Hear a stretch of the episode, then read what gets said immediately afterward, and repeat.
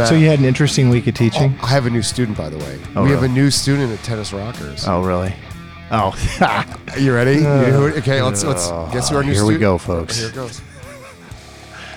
okay. We'd like to welcome to the show, to the class, Uh, Papa Nicholas. there you go. Papa Nicholas is our new. Remember, we're going to name all our students Uh, yeah. after the coffee that I'm drinking. Oh, there you go. So Papa Nicholas is 65. Uh huh. Didn't play any tennis This growing gets him up. warmed up, by the way. Didn't play any tennis growing up. yeah. He has limited mobility. He's got rounded shoulders. Is this a real student of yours? He has. He's had a desk job. Mm-hmm. Um, he's a little punchy in the middle, but he's stocky. Like he moves. He's got good thighs. Like like he could probably push off. He moves well. So he, when he walks, he walks like with determination. Right. But as far as like elastic energy and looking like like fluid, he's got some issues. So he's he goes to the gym like twice a week. Right. Right, little, but you know, but as we get older, we get a little paunchy. That's as guys. Well, it's not just that, but if keep you're- fat in the middle, 'cause It's we not need just that. but if you're doing the predominant, if you're doing a major part of your life as sitting, you know, you're going to condition your body to looking like that, get comfortable sitting and it will look a certain way. shouldn't we I mean, apply? But shouldn't we that apply that mentality to everything? Listen, my mother is super old. She's in her 90s. And every time I see her, she says the same stuff. And I just want to dispel this for anybody who's listening. She says it's because I'm old. I'm getting old. I'm old. And the reality is that she's in her 90s. She still has to walk. She still has to go to the bathroom. She still has to do stuff. But it's get it's very hard for her. And every time I tell her, listen, you're carrying a ton of weight. And I give her the analogy where I give her like a gallon of milk and I hand it to her and I say, okay, try to get up off the couch with this. And it's a gallon of milk. And she's like, why would I do that? I, I come on. I, mean, I just blah blah blah. And I say, I say, well, just try it once. And she tries. And she she actually, to her credit, she got off the couch with the gallon of milk. But you could tell she was straining. And I said, now imagine you're carrying ten of those in your weight and you want to get up off the couch or you want to get off the toilet or you you want to go for a walk look at how hard you're making this on yourself yes you're in your 90s yes this is a normal part of aging but it does not have to go this way it uh, does it just doesn't have to go this So way I have a woman in her mid. I'm glad you said that. So before, so we should unpack that for two seconds. Yeah. Your dad. uh, We're not hiding anything here. Your your dad was a little controlling. We'll just go with that right now. Yeah. I, we, I don't want to get into the whole. Yeah, I don't either. right Trust now. me, I don't. I, I know you don't. that's that's a whole other series. Growing up with Coach Claude, or or shouting up with Coach Claude. But your dad was like, "Nope, no car for you." You basically made your mom like walk and bike everywhere. So in a weird way, by him being controlling that way, he actually ext- helped her extend her life. Uh, right, and though she's and- outlived him by 25 years I mean, think of that. And the life that he chose was he, he was a smoker, right? oh yeah Okay, so the life that he chose, would you say it was the opposite of what she did? Yeah it was the diametric opposite Oh, okay. So Yeah, yeah. by in a weird way, like, nope, sorry, I'm going to inconvenient you and make you walk and bike everywhere. Then your mom was, and you said growing up, your mom was like, come on, let's go, we're biking, right? She would just like, we're walking We're Dude, walking. we're walking to town and it's two miles say that with a Chicago accent. i don't have a chicago accent we're walking. I probably do, but I don't realize I do. No, that's not bad. You say awkward. You say a couple things that are words like do I, I? do, like mole and and uh, Maybe draw. I was draw. maybe I was born in New York and I was you get moved transplanted. I don't- Transplanted. I don't So know. so my point though is that so was she always heavy though, or was that something that happened later in life? I think she was always a little heavy, but, But then but as you get older, it's it. well, she, she, I mean, as soon as she uh, as soon as she inherited money, she bought her own car, and then as soon as she bought her own car. You know, the walking, you know, went out the window. It was like bye bye. Right. It's, so, if you're someone that doesn't like exercising, and I get it, I get it. Believe me, I totally understand. I've wrestled with my weight. But why don't you like exercising? You don't like exercising typically because it's uncomfortable for the first, I don't even know, 50 times you do it. yeah, I know, there's no 100, payoff. 100 times you do it and you're like, and even when you exercise, I exercise regularly, and there's times I'm like, oh, do I do it? But I remember, oh, you know what? I'm going to feel good afterwards. Well, that's isn't that the difference though? Also between the foods that we choose. And listen, we all wrestle Yeah. with the same thing. I mean, do would I like to be dunking a Stella D'oro breadstick into my Sure. freaking coffee or Papa Nicholas coffee right now? to be Stella D'oro. Right, but but you're right. So, and I think there's this weird thing between weight. So I was always struggling with my weight, and I really had to come to Jesus when because my personal life was not going well. I was just I was overeating. I was I was self medicating, maladjusted behavior, which we talked about. I was 65 to 75 pounds over what I should be. So my doctor said, again, did I know it? You're gonna die. Well, no, I was having trouble walking. I had shin splints. I had all these issues, and I was teaching on the court, right? So this was this is a bad situation. So f- he- he was like, "Hey, you know, for every pound you're overweight, there is ten pounds of pressure on your joints and your knees, specifically your knees, and you're a tennis pro.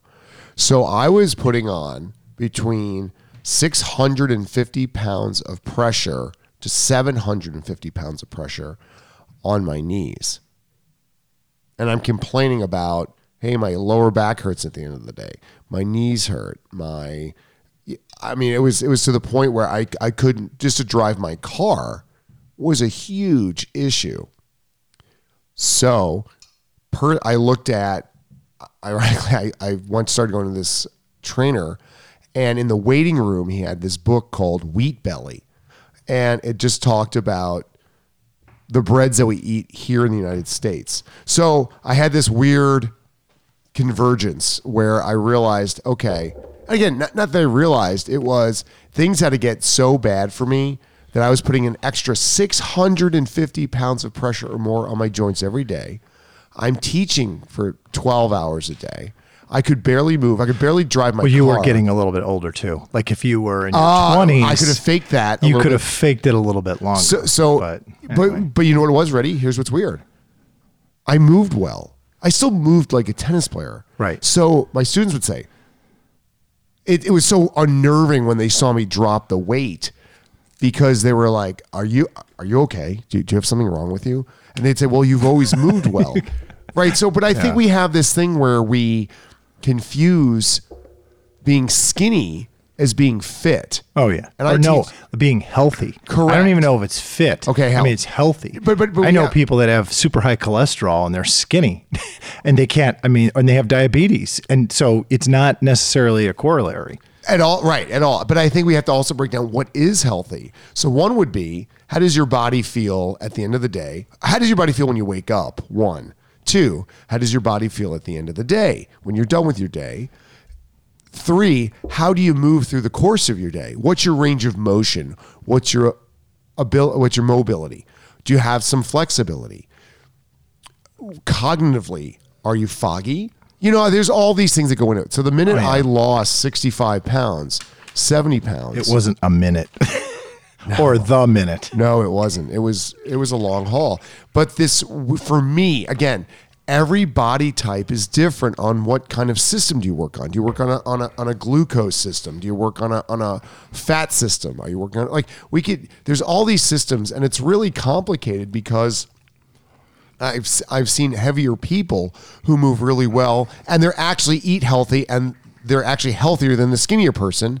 And just to what you just said, I've seen people that look that that I teach with a pro who doesn't lift, but he looks like he's cut. And he goes like, "Yeah, I got fake muscles." like he just his body looks like he's really strong. You look at me, I take my shirt off. You're like, "Hey, nice uh, beer belly, Sully." Like, I might like I have a little bit of fat on my belly because of what I lived. And even my doctor's like, "Dude, that would." I said, "What am I gonna get rid of that?" He's like, "Liposuction, and don't do that." He goes, "You you look like that because of the foods that you were eating and how much you were." And I was on a heavy carbo, Right. Glu- uh, gluten. And again, I'm not Well, because you needed energy, and then what happens is is that you know you get overweight, you're you be, you become overweight, and then you start to slow down.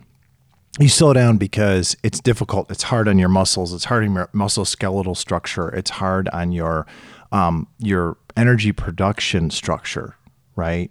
Um, and so you start to slow down. So then what you start to do is you start to cheat it because you're slowing down. so then you start pumping yourself with stuff to keep yourself going.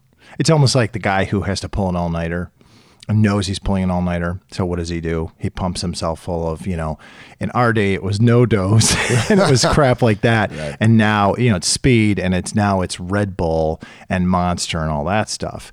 It just it's the same thing, just in a different version. Probably even more it's probably even worse because it contains all those colors and additives and preservatives rather than, you know, the strict NoDoz or whatever. Not saying that was I'm not advocating for any of this, but I'm just saying you tend to get heavier and then it becomes harder to produce. So then you start consuming the very thing you shouldn't be consuming because you start telling yourself, well, this will keep me going. If somebody were to, when you were, when you were your size, your former self, uh, we'll call it your saturated self. Yeah, it's a good one. Uh, if somebody had given you a crudité plate or just given you some fresh celery and some fresh carrots or whatever to eat and said, don't eat that. Just have this. Here's a plate. Would you really have eaten it when you were in the depths of your, you know, or would you have said, yeah, it's okay. I'm good. I'm just going to have what I was eating, you know? No, because I I look at like, you know, some bread with whatever I'm going to slather on it, which tastes so good, Right. you know, and and ready, and my cup of coffee in the morning that was filled with creamer. Right? It's again, it's it's it's like the sugar pumps, or I had to put my French vanilla creamer into it, and I had three four cups. It's more sugar than actually coffee. like at some point, I might as well just have a piece of cake. Right. Yeah, you know, it's it, again. So so my- and it's and the, the problem is it's ever it doesn't and and the and the companies that manufacture food products know this right i see it with my own mother it doesn't it's a convenience thing. And you have to it's just one of the things that you have to work on is convenience. So keeping freshly cleaned vegetables and fruits nearby that literally are in a container that you can just reach for. Then you're on par with the food product stuff that they sell at the grocery store that people take home and put on their shelves. Because then when the urge hits you, it you know, you got two strikes against you when it comes to fresh fruits and vegetables. One is you go, oh, it's not going to be nearly as good tasting. it's not going to, oh, it's not. I mean, I just know it. It's not, right? And so it's a mindset shift. You have to tell yourself, ooh, fresh strawberries, that would be really good right now. Or, ooh, a banana. I really, it's a, it's a mindset versus, you know, that freshly made uh, stack of uh, oatmeal raisin cookies or wh- whatever it is, the donut, the, the scones, the pies, whatever, any of, any of the sweets, and then there's also all the other food products. But then the second strike you have is that you, you you've got to you tell yourself, well, ah, it's not clean or it's not chopped, and I've got to prep it. I've got to prep it. So you're like, I don't have time. I don't have time to prep. I? I don't have time to prep. I'm just gonna. when I was the produce boy in New York for Scotch and sirloin, this is back in the day, yo, the 80s,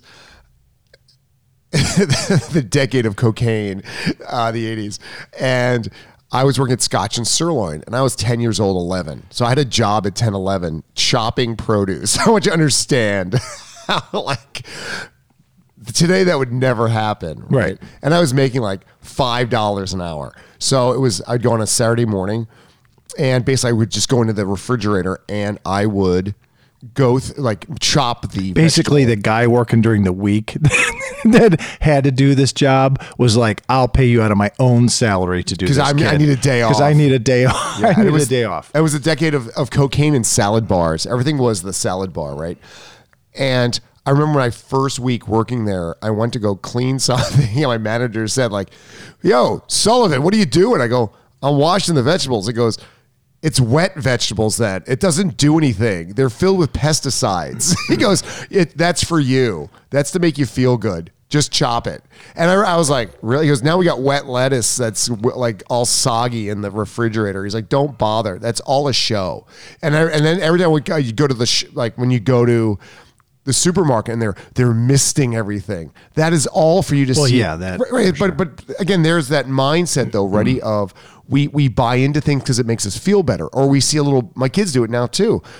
if they as soon as they see a brown spot on anything, they think there's something wrong with it. Right. And I said, no, no, no, no.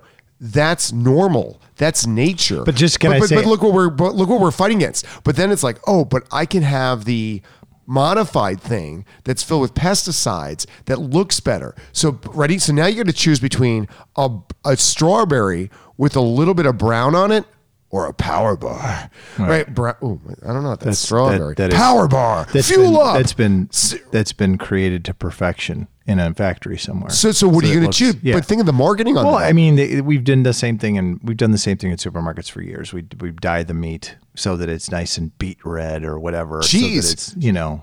yellow cheese, Right. Because now it's well, well, I don't want that. That's the Right. that's what cheese. But I will like. say this about fruits and vegetables. I know because I buy them.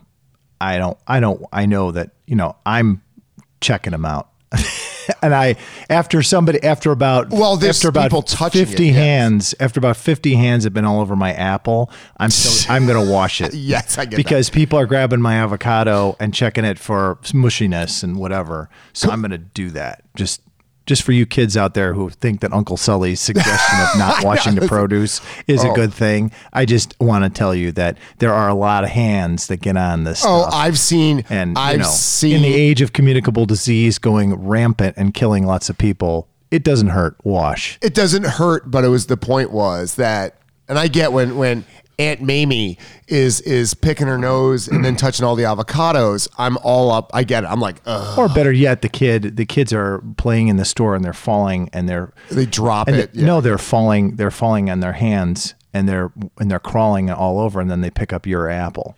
After you know, people's shoes have been all over the floor. So and they're and they're like, "Oh, can I have this, mommy?" I'm like, "Ah, it's okay. I'll just wash it." So if you're washing Mm. for because somebody else touched it, I totally get it. But again, we're fighting against these these marketing tools that people buy into, and we do say things that that if we actually took the time that seem inconvenient. So like one thing I do because we feel like we're going to miss out on something because of the convenience. Right, we want everything in our big refrigerators that it's right there to grab. I don't think it's that. I'll tell you, it's. I'm hungry. I'm hungry and I want it Now, now. Can- and I don't. It's not about I'm missing out. It's I'm freaking hungry. I want some food, and I've got and I know that I can just go over there and I can grab a prepackaged fig bar that's got two figs in it. They're monster. They'll taste eh, halfway decent. No, they taste pretty good. I like those. I like my. It depends on it depends, but they're but they're not nearly as healthy as if I had an apple. If I just went and had an apple. So I got to keep a bowl full of washed apples nearby because otherwise I know myself. I'm going to sit there and I'm going to go takes too long. I got to wet my hands. I got to get I got to get soap on there. I want to clean all this stuff off. I knew I wanted to clean it off. I didn't. So I'm just going to go over there. I'm going to get that food product. And I shouldn't. And I do. And Well, well I, and I think that that's one of the things I'm training myself, and I'm, I'm really working on my kids. there should be a um, class in all well, this. well, my, my class is my house, and Yeah. wh- that what I do is I like to actually go shopping for the food that I want that day, or for two. I don't shop for the whole week, Right. Because I actually like going to the Well, store. Well, chances are, if you're shopping for the whole week, you're buying a lot of preserved food because Oh, Okay, so so again, there's and I've done- listen. I get it. You know, I don't want people like, oh, you're Yeah. so much better than me.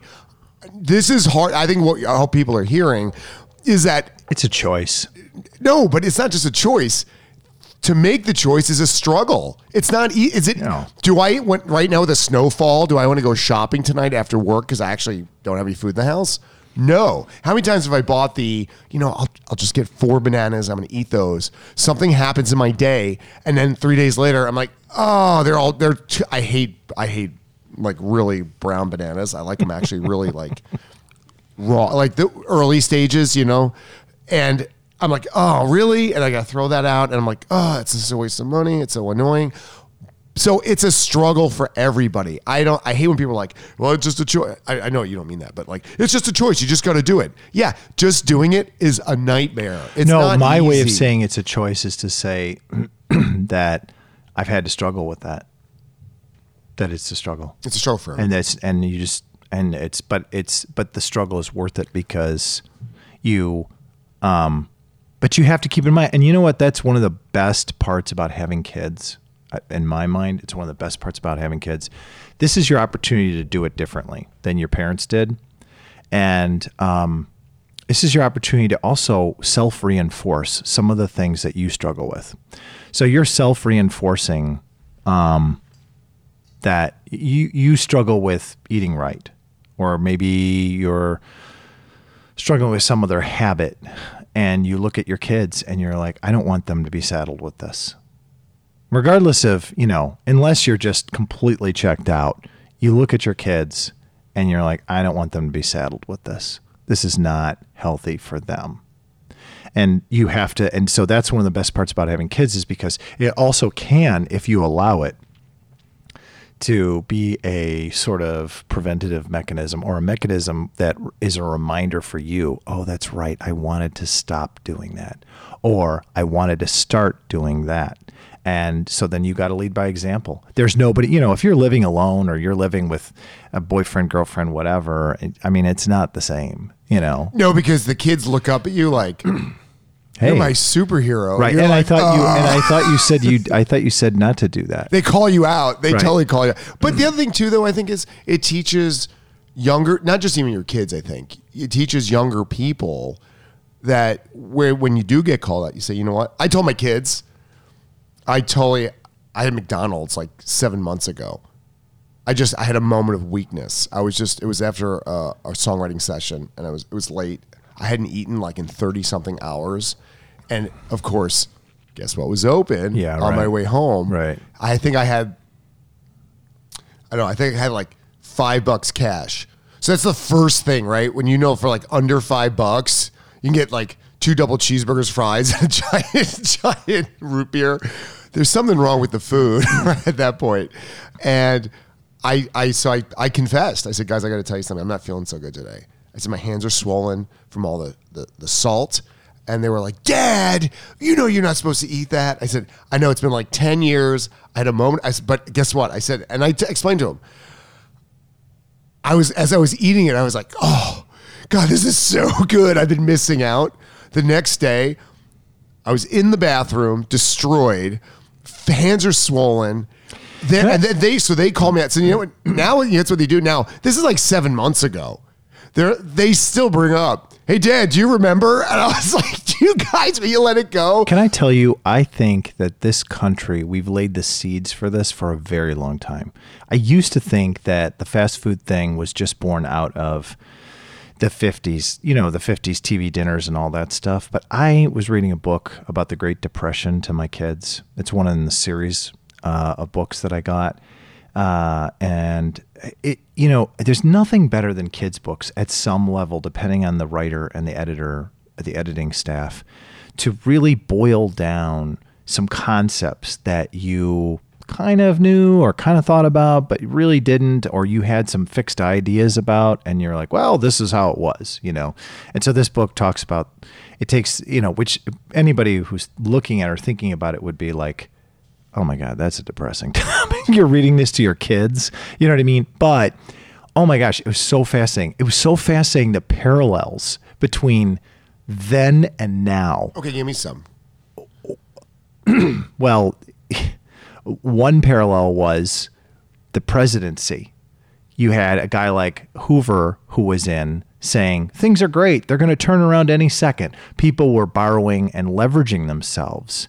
Banks were lending people money so they could take the money and banks knew that they were doing this. They were taking the money and then they were going into the stock market and buying stocks in companies. And they were using that loaned money to buy the stocks which as we know is highly volatile as opposed to putting into a more of a uh, uh, not as a less volatile until we screwed it up in the 2000s the housing industry it's a less volatile you know that's less volatile so people were overspending they were leveraging themselves kind of like they're leveraging themselves now with credit card debt the, he, Hoover had a fantastic economy. It was called the Roaring Twenties because the war was over and people were thrilled, and there was spending and there was invention and there was uh, that was and and so it was fascinating to see.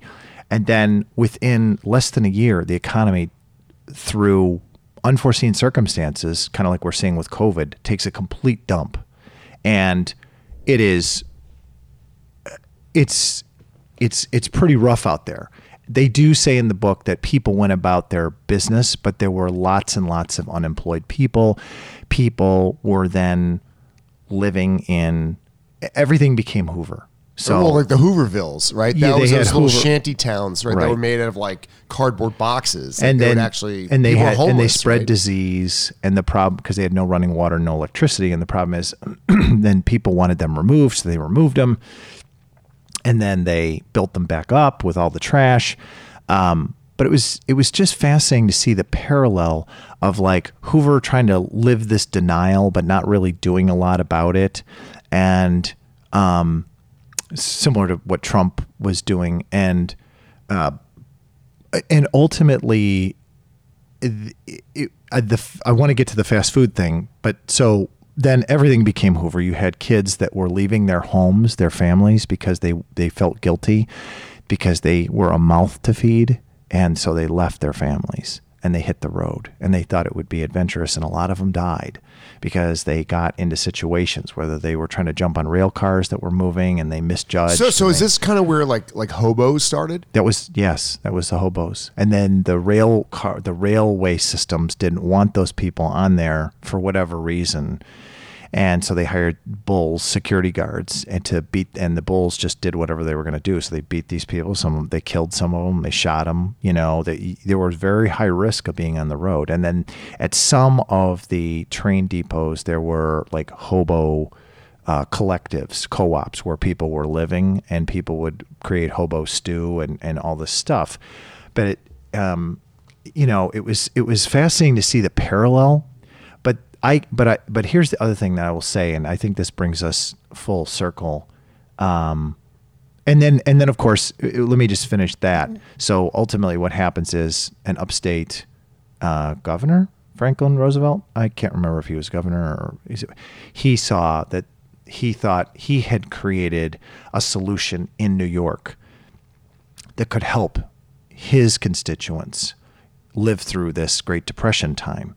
And he thought to himself, you know what? What if I could bring this to the to the nation? What if I could bring some of these solutions? He created a solution there, and he's like, what? Could, what if? What if? What if I could do that? And um, and that's ultimately, obviously, what you know when he was elected. That's what he did, and he showed that there was the power of good governance, and that you could create these government programs, and they weren't evil, but they would help a lot of people in times of need, and it was a power that was greater than what the state could provide. But I Well, was- that's when they got into to. I'm, I'm blanking now because it's early, but when he started creating like the workers to for roads and right all the, the develop- civilian conservation corps and and the yeah, park and, the- and, the uh, yeah. national preserves and all national park system and he created he created all that you know and we have him to thank my grandfather hated roosevelt because he was a staunch republican and he thought roosevelt was going to ruin the country with socialism and i and a lot of people thought that they thought this guy's a socialist and we're heading down the wrong road Well, what's interesting is he also put artists. I think, I think there were artists like Jackson Pollock that was supported. Yeah. By Right. But some of these pro, these art programs for these guys. well, for, I na- mean, for national dude, how many times have they tried to? How many times have the Republicans in the last forty years tried to slash the budget for the National Endowment for the Arts? The NEA? Are you kidding me? I mean, we're not talking about like. We're not talking about it's the it's the budget for the free money organization that just hands out hundred dollar bills on the corner to everybody. We're talking about people who have decided to live a very austere life in the pursuit of creativity and bringing something beautiful to the world, and you want to trash it? Well, because it's promoting anti-biblical themes. Okay, I mean, isn't that the construct of a free society that we can, in fact? D- agree to disagree and we can and maybe it causes us to re-examine our beliefs but anyway So, so, make- get, so get back down to so we have Roosevelt coming in. Where where does the fast food come in? so the oh, fast food to me comes in because I was just saying that the hobos that there there was a predominant theme throughout this and it was the theme of stretching stretching food so they would use fillers to stretch food And so, for instance, if you had a, if they love, so they talk about one of the earliest soup kitchens was out right here in Chicago, and Capone started one, uh, the gangster Al Capone, and He they- started a soup kitchen. he started a soup kitchen. Well, I mean, you know, the thing is, guy So- like that though, he he knows he knows where his he knows that if he's good to people, it's almost like a a ruling dictator. You know, they know Capone was the dictator in Chicago. You, it, was his this neighborhood. this was It was his neighborhood. It was Capone's town. This wasn't his neighborhood. He had the whole town. This was Capone's town. So, but the thing is that so he so what happened was they started to run out of in the bread lines and the soup kitchens. They started to run out of of um, bread and soup, and so you can imagine there's a guy standing there for two and a half three hours waiting to get a bowl of soup, and then he's probably going to eat a little bit of it and then bring the rest of it back to his family or whatever. And so they would run out, and so that's when soup became popular because they could stretch soup. They could always add water to soup. Think about that. And so what I'm and water's not a cheap filler. Water's an active ingredient that we all need for our bodies and it's nutritious, but um, of course depending on the level of chemical composition based on pollution. But anyway, the idea is that we were first brought into the filler concept, I think, back then. And my mom still has that filler concept, you know, like, oh, we'll stretch it. You're making a sauce, you know, you can stretch that sauce. And I'm always mocking it because I'm always like, why do you want to stretch it? Then you dilute it and then you ruin the taste of it. But if you're trying to feed a family, you know, this becomes your operative. It's not it's it's an imperative and an operative. and so I think that we kind of started self-conditioning ourselves for this.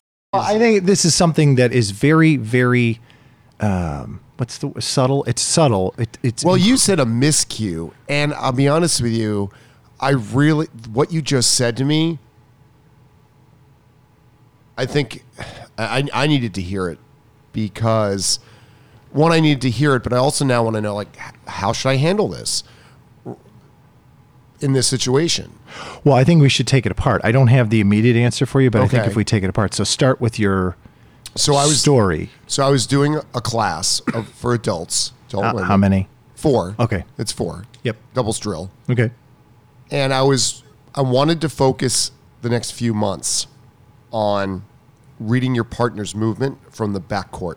So when you're back towards the baseline and they're moving and, And you have a partner who is Who's up in at the front. service line or, or in front of the or in net front at the net. or moving forward, Where are they going to go so that you don't that you can read their movement after they've struck the ball before the ball is bounced on the other side to the other team. so you know one not to run into them, but two what space to cover where the shot is likely to come back. Right, what based on your partner's movement. But also, is your partner forcing the ball to you, or are they baiting another shot because they stopped for a minute and left more space open for them to cover? Okay, slow down, So- cowboy. so- oh, slow okay, down, cowboy. Slow down. No, you have to do this. I know, I know. So you just said forcing the ball. Can you just can you just describe that? so- yeah. if I hit a shot or my partner hits a shot in front of me, regardless of where I'm standing on the court, and I start running towards the net, most club players will lob it. lob over you. But nine times out of 10, they'll hit it away from you. So if a ball is hit in front of me to the other side of the court and I run forward in front of the ball towards the net, nine times out of 10, the opposing player will hit it cross court, diagonal to my partner. I'll make it go. That's how like I pass to my partner. Oh, I see. So my movement, it's like if a, it's like a car's coming at you.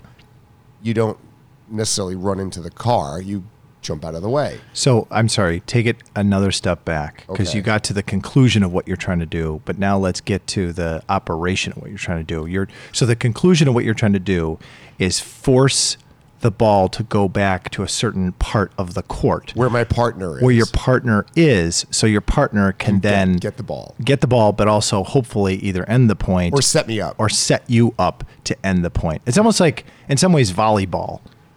Yes. Right. No, no, not in some ways. Because It's right because we can't physically. I can't. I'm not. I can't set the ball to you, right? But or I if can, by the by virtue of how the ball came back, you can't do a smash. You know, the smash is the most famous thing in volleyball. I'm going to smash it over, but because the because of where you are on the court, your positioning and the angle of the ball, you can't just smash it because if you do, you'll hit it in the net or under the net. You have to wait till the till somebody gets it. There's a pass, and then that's a setup, and then you can end the point. Right, Right. but I, I think like in tennis, if we think, I think about it like passing. In soccer, you can pass the ball laterally to, to your to your partner on your team, your teammate. Right. Baseball, you throw the ball directly to the other player on your team. The reason In why I'm saying this so, is so I think of it as a pass. No, because in tennis, I think most players don't think like this. No, they don't. They just think I'm across the net. I'm just going to keep hitting the ball. That's my job. I'm just here to hit. I'm just here to hit the ball. I hit. I hit ball. Right. It's that basic. I don't think people think like this, and I think if more people thought like this, the the game would be inter- more interesting. You'd probably win more points. Well, I'll tell you what would be more interesting also. If you have this pass concept, and let's say you're playing with a player, you know, I'm a coach that tries to teach in the real world as far as how club players move and play, not elite players. So I think there's a lot of coaches that are like, well, you do this. I, I don't know if that's the right concept. And you're like, but all they do is lob and they don't move and they stay on the baseline. That that's their that's their one shot. This is how they've been playing for 30 years. You're I don't care what you say because you played elite tennis. Come up, come up, come up, come up, come up. No, no, no. They've been trying to come up for 30 years. You're not going to make them do it. This is their game. So why not just make them happy with? or, or work in the context of that, right? Yeah. So here's the deal, though. If I'm playing with somebody like that, and their best shot's a lob, and they're not going to come off the baseline, and the other team is storming the net constantly because they were told to rush and crush. You got to rush and crush, but they hit. They I don't hit that Russian crush. Yeah, right. But ready. But they hit a ball that's like four miles an hour, which is like ripe for lobbing. I'll pass the ball to my partner by charging the net when the other team is hitting it to make the ball go to my partner, who will then in turn. So in other words, you're you're charging the ball and you're hitting because I'm dr- what? No, stop. What shot are you hitting to the opponent? don't say me, our team. One of one of us is hitting a shot. Uh, But in this case, it's you setting up your partner. So I'm just asking you what shot. I, no, I'm not setting up my. I'm, Oh, I'm okay. passing the ball. It's, you gotta say different. The setup shot is when you hit it. I didn't hit the ball. The other team passed the ball to my partner because of my movement. It's so fascinating to think about. I never think about it as the other team passing the ball. for me. That's bizarre. I Like know. I, I, I, I've played tennis for a long time, and I never think about it. So Like, you could say to me, "Hey, say it differently. though, Ready? Hey, Sully, I need you to do me a favor. Uh, I'm going to hit the ball cross court. You're on the to the deuce. I'm, you're on the deuce. Yeah. The, the opponent's deep on the deuce, Mm-hmm. and I and you say to me, "Hey, I want you to make the ball go to me." Got it. So how do I do that? You hit a shot where I'm moving aggressively towards the net. They're not going to hit it to me because they know I have a good volley. oh, So, that- I so get then it. they're going to avoid me. So the avoidance is the pass to you. They're not going to jam you. They're not going to. They're not going to Not all. it. I mean, some, some some dudes do. They're like, "Oh, I'm gonna hit it right. I'm gonna see if he can volley." So they rip it at you, and you're like, "Got it." And they're like, "Okay, next time I'm gonna go. next time I'll pass it for you over to, to Claude." But this is in a particular instance where you you charge the net. You're not even hitting a shot. You're forcing them to make a shot, and that sets up your opponent. sets us up So I'm sorry, sets your up your teammate to do something for us. to do something positive to to try to either then either try for a winner or another setup shot. another setup for me to for end you it. to end it. Yeah. So in that case, just to carry this through, if you charge the net and then they pass it to your opponent, pass it. I just I can't. I still can't. Get t- over but I'm going to clarify this why though. I, I know no, this I still, I, no, I still can't get over the pass it concept. Because to me, I'm thinking basketball. You don't pass to your opponent. Like if you're in basketball, you're you pass to your teammate, but you don't. But in tennis, you can't do that. It's just not the way the game is played. That'd be hilarious though. If you could, I could hold on, or I could bump it back to you. Right, right, right. Here you go. like, I think you're dangerously getting close to pickle. Anyway, oh well, no, that's a new game. right there you go. It's like bump tennis. there you go. But Bennis. s- We'll invent Bennis.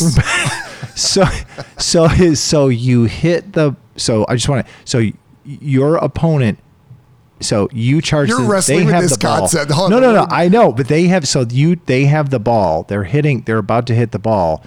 The balls come over the net from your side. You charge the net. You want to see, or you already know that they will not force it on you. They will hit it away from you toward your opponent, which is No, great. to your partner. I'm sorry, to your partner. They will hit it away from you to your partner. Then your partner has one of two options. He can either try to go for a winner, depending on his positioning on the court, if he's off his COG or, or, or, or what his intent was. or what his intent was. But I mean, if you're a doubles team, you're probably trying to run a play at some level. This is the play. This is the play. Okay. So now uh, your partner will lob it, is what you're saying. Uh, maybe. Okay, let's just say, let's take that scenario. He lobs it over to the other side. Now what? Now I'm getting ready to. Whatever. I mean, it's, It's just- likely to come back. No, I'm no, but again, you you you Okay. you keep extending this into that.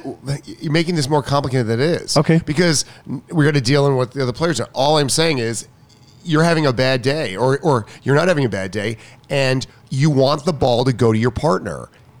If you think of it as a pass mentality, it Right. I think it shows that then you're not going to touch the ball. Right. So many club players think because they're running to the net. I should get this as their momentum is going to the left. The ball is going to the right, and then they think they can like Inspector Gadget dislocate their arm and throw it their from its your arm socket, your shoulder, and reach the ball behind themselves. And they No, but I, I think this is fascinating too because I think there's a big assumption. I know I would have done it as a tennis player when I was younger. Is that well, I'm not gonna if I if I rush the net, then I'm for sure gonna get the ball. and actually, it's the opposite. You rush the net, they're like, "Ho, hold on." That's he's he's large. He's ready for this. I'm I'm gonna go away from him. Okay, and so think of it this way too, right? A setup shot is something that either gets your opponent off their COG, their center of gravity, makes them uh, lurch, arch, or tip to the side. Reach. Reach, sure. And get handsy. And then once somebody goes off their COG, right? Most shots gravitate to the middle 20 feet of the court, Right. of the net. Right. So pro Which should the right. coverage for Which- yeah. in anything, right? Or which doesn't need to be a heavy shot, but if it's low enough and tips them out or brings them wide, that's usually where it goes. Or let's say my my partner has a monster forehand, and and I don't have a great down the line shot, right? Or vice versa. Let's say I'm on the cross court and they're down the line from the shot of the person that's hitting it on the other side, and I'm like, you know what? I got a lo- light shot, but if I attack, but I got a really good put away volley. I can really get up there. So, in the course of a point, don't get so literal. In the course of a point, the ball comes to me, Right. and I hit it light and I storm the net. My partner should know, oh, he's doing pattern, he's doing plan C. Okay, now we're like in this default Australian formation where I'm almost like moving towards the net strap. My partner's deep on the on the ad side, so he's back. And then the opponent, instead of lobbing me, it's one of two options, right? They're either going to lob me cross court or go down the line. So they decide to go down the line, which is what we, we wanted one of those scenarios. And then he just unloads on it. And oh, Your look, partner unloads on right? And he's got a monster forehand, and he's a lefty. Right. Guess what? It's I just got down the line. Yeah. And then if they get that ball, it's going to careen back it's going towards to the float middle, back up because they're going to be off their COG, and it's But- likely going to be a block shot. and it's going to come back to the middle twenty, and Right. I'll be able to slam it To close down, it down, yeah. and put it away. right. But that's all. But I made that happen with my movement. Right. I'm not, I'm not waiting to see what happens. I'm forcing shots. It's so funny because I don't think most tennis players. I'm going out on a limb here. No, you're right. Just I don't it. think most tennis players think about um, st- tactics or strategy and tactics that involve not pos- no possession of the ball.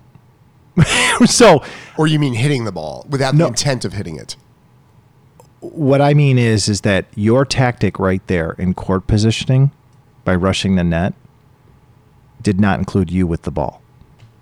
No, but I'm manipulating the other team. I know, but what I'm saying is I don't think tennis players think about that. Do you know why?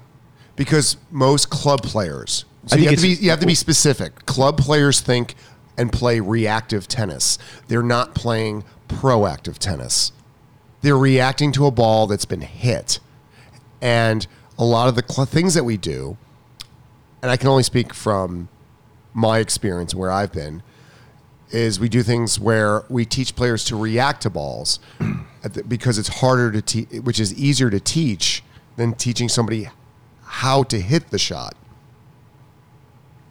So it's like Well, wait a minute. How to hit the shot is a reaction. I think we're No, no, no, no, no. You, you, you're, you haven't been around drilling enough. Okay. Drilling is I'm going to feed a dr- the pro feeds the drop shot. Oh, it's short. Run for it. Oh, I lobbed you. Now this is what you go. Switch. Mine. Yours. It's all, but it's always coming from the pros. Not this is not everybody. I'm just saying some. This is the way some coaches coach, and I'm not saying it's wrong.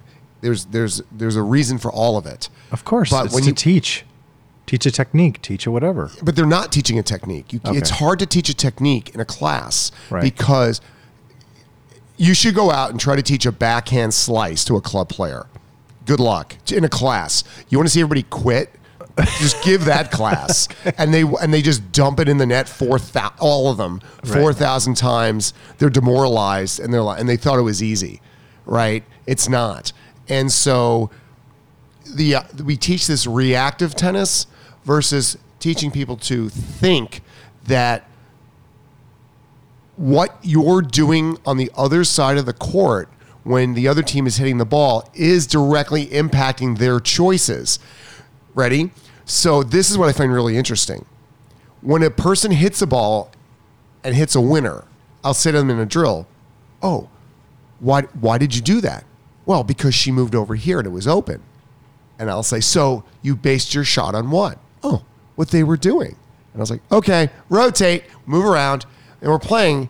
And then the per- they'll do the exact same movement the other person did, gets, gets smoked. And I'll say, Why didn't you get that? To that same person Same, who, who, who right, and, and they'll say, Well, I didn't know where it was going. And I'll say, but you just told me that you chose that shot based on what your opponent was doing. So wouldn't the, and because so that would have been based on her movement and her positioning. So wouldn't it stand to reason that she's doing the same thing? And if she is, don't you already know where the ball may go? This tells you your coverage zone. I don't see it. Okay, okay, okay. So, oh, but but you just told me that you based so there's so they don't see it.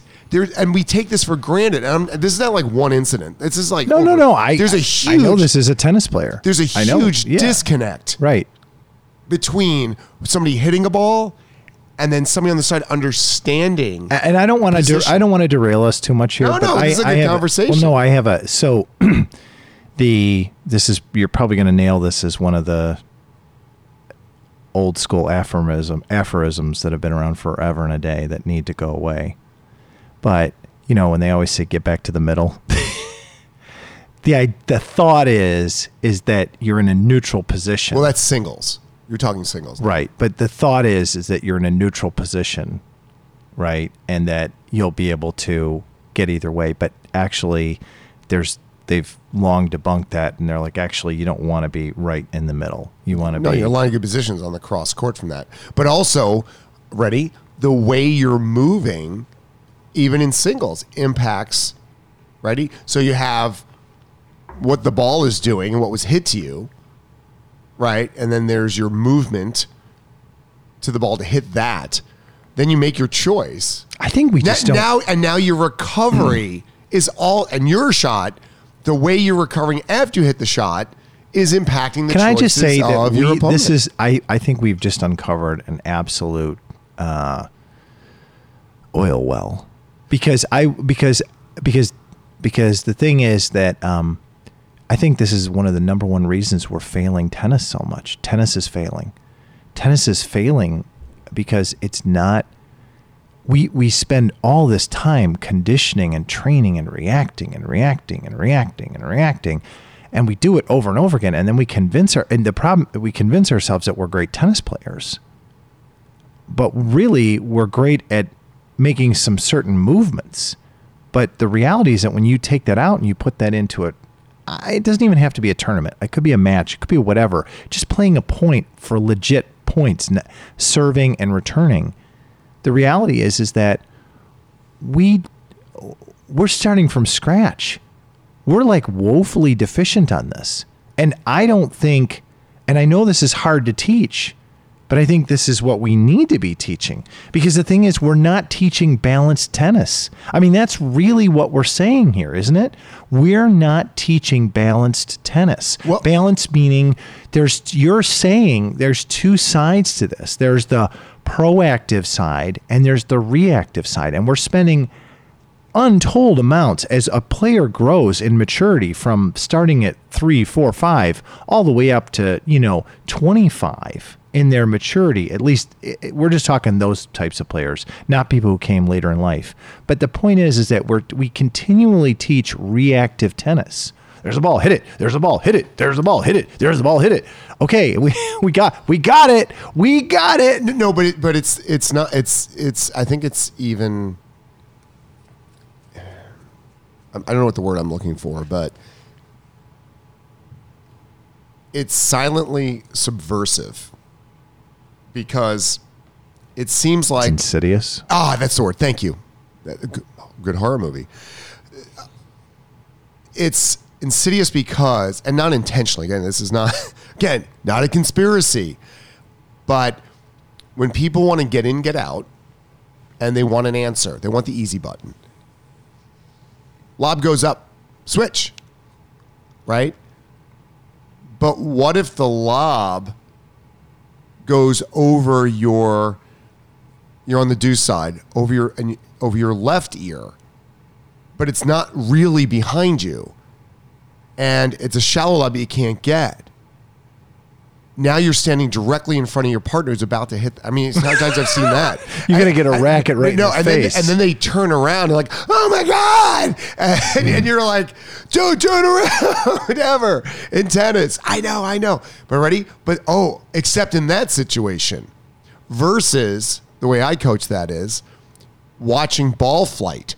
So if the ball is the trajectory of the ball is coming more towards over your left ear, I actually want you to bank off the court. And they're like, Want me to get off the court?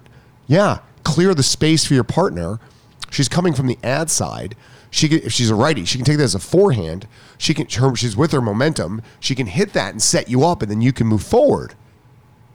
Oh, versus switch and now you're just running around and then your partner sends up the lob and then it becomes again and every and let's i don't think any coach loves this when it becomes lob lob fest 2021 where everybody just starts lobbing back and forth Right. nobody likes that Right. and everybody cringes at it and says it but everybody does it no one's willing to do it. So they say like, "Oh, I want to do that. I want to really play aggressively." Well, playing aggressively means doesn't mean hitting the ball aggressively. It means your movement is aggressive. Wow, hold on and bef- take a step back. Before that, it means that your brain is aggressive. and confident. So let's let's not say aggressive. It's well, I'm just saying it's highly active. Yes. You have to be highly engaged, highly active. Oh, like if I do this, this, you're, you're running almost computational scenarios in your head very quickly.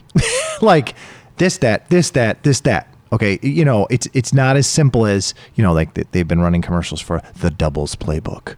You know what I mean? Like, are you, you know, as are you letting poachable balls go by and they and they do all this stuff? It's you know, that's nice. That's like that's like the, the the magic recipe. But really, what you're saying is you have to be mindful and fully engaged in the possibilities right? And of of what can happen here. And it's not like you can game out everything, but you're you're making simple calculations. Well, and remember, and this is for anybody that's a, a club player listening to Tennis Rockers right now, based on, and I'm not being funny or snarky, math and science, it's a rectangle. It's math. And then when you add physics to it, there are certain things that are going to happen. Patterns emerge. But if you never taught to look for the pattern, you're only as it's happening. So once you see the opponent's move and you hear the sound, of your partner's shot, like, oh, that's a setup shot. I can just go to the net strap. I don't have to do anything. I don't have to worry about the alley. I'm good to go. It's going to come back to the middle 20 and I can bad mamma jamma and bad mamma jamma and put that away. And everyone's like, how did you know that? Well, because of the velocity and the weight of the shot from my partner, I knew that on the rectangle, the trajectory inevitably was going to come back to the middle of the court, so I could then move forward with my momentum and hit a forward hand volley off to the angle. You mock Right, it. right, but that's but that is- mock but it, that's what's going on. I'm not but mocking that's it. what you Need need, to to, do. do. And if you're not doing that, if you're not, but you, You're, well, you're if, hold on. If you're not th- doing that, if to- you're not doing that, you know what you're not doing? you're not getting everything tennis can offer you. You're not actually enjoy. You're enjoying the game. it's not just that. Yeah, I, okay, that that's that's so that's No, that's so what? That's why you do that's so national parks. So What? much it can offer you. It's so oh my wonderful. god! Come on. okay, I'm getting at the human frustration. And I think it's awesome. I think what you said is awesome, but I also think it obscures something that's much more painful. People walk away regularly from tennis and they are like, they come to bad conclusions. Well, they're just better than us. They come to, or I need to practice my forehand more. Or I need to, I need, I clearly need to work doubles more. No, I think what we're saying here is you need to stop practicing reactive tennis and you need to work with your coach slow down this may take it may take you 4 to 6 to 8 lessons get one play or whatever you want to call it scenario down because then once you get that one down it's kind of like the seed you'll be like so then when other situations come up, you'll you'll your your mental muscles will be ready for this and you'll be like okay, wait a second. I've got to slow this down. I've got to learn to be proactive tennis. And how am I going to do that in this case? So I'm saying is like eh, it when you say all that tennis has to offer, I think it's awesome. I think it's true. But it doesn't get at the pain point that people feel. So when you play a doubles match and you walk off the court and you've lost and you are just like, God, I've got more skill than they do. And I don't understand. These people are moonballers or they're whatever and they're whatever.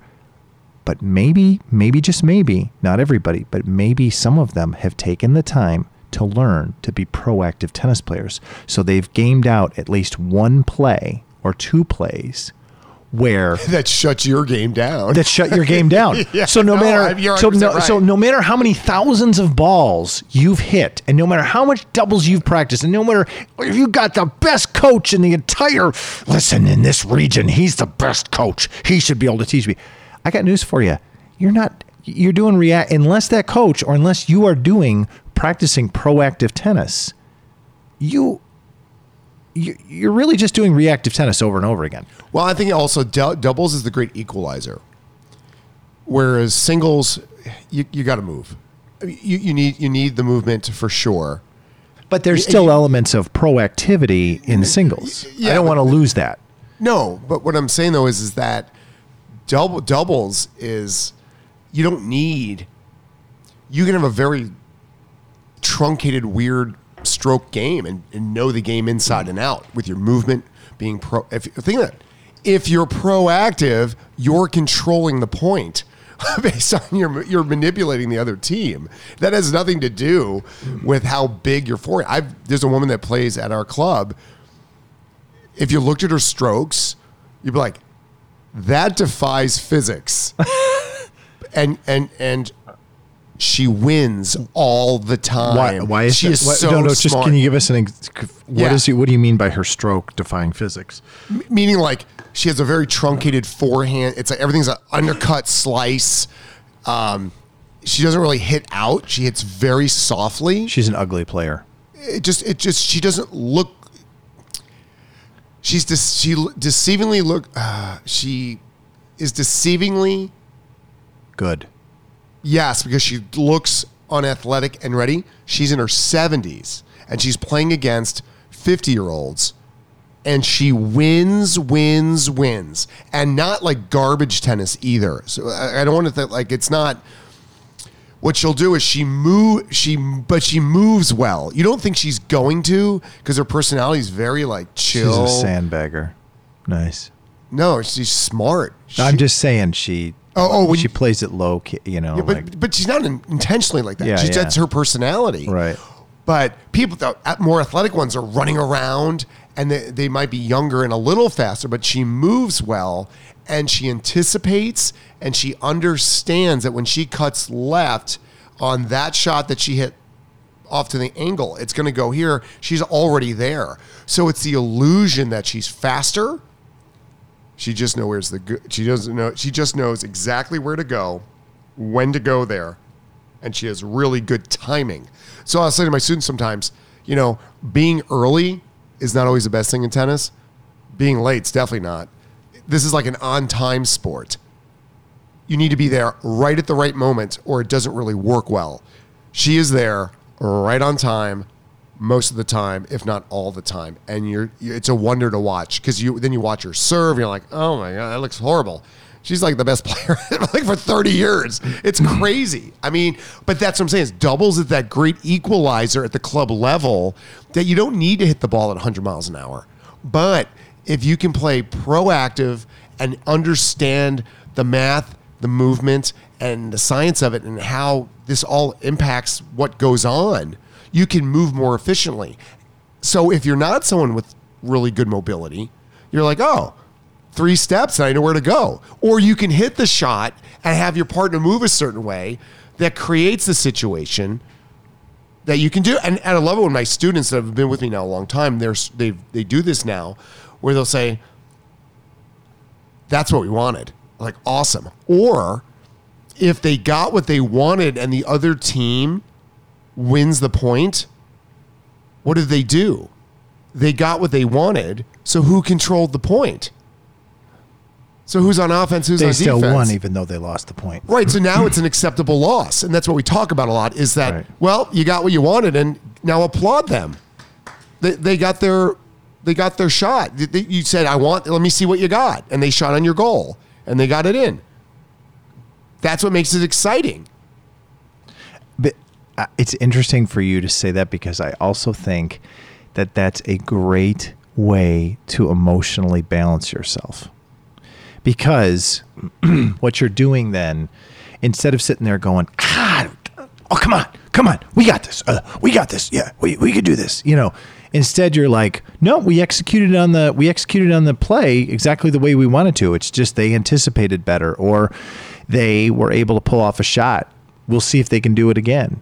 But the point is, is that it takes a lot of the emotional roller coaster out of it because otherwise, you know, tennis can be a very emotional game. I mean, they say golf is emotional, but tennis can be very emotional because you've worked for so long on these reactive shots, right? And you're like, listen, I know, I know that when I, I could take that ball anytime, you know what I mean? And and all of a sudden you're in this game, especially in doubles, but you're in this game and and your opponents do something that causes you to lose.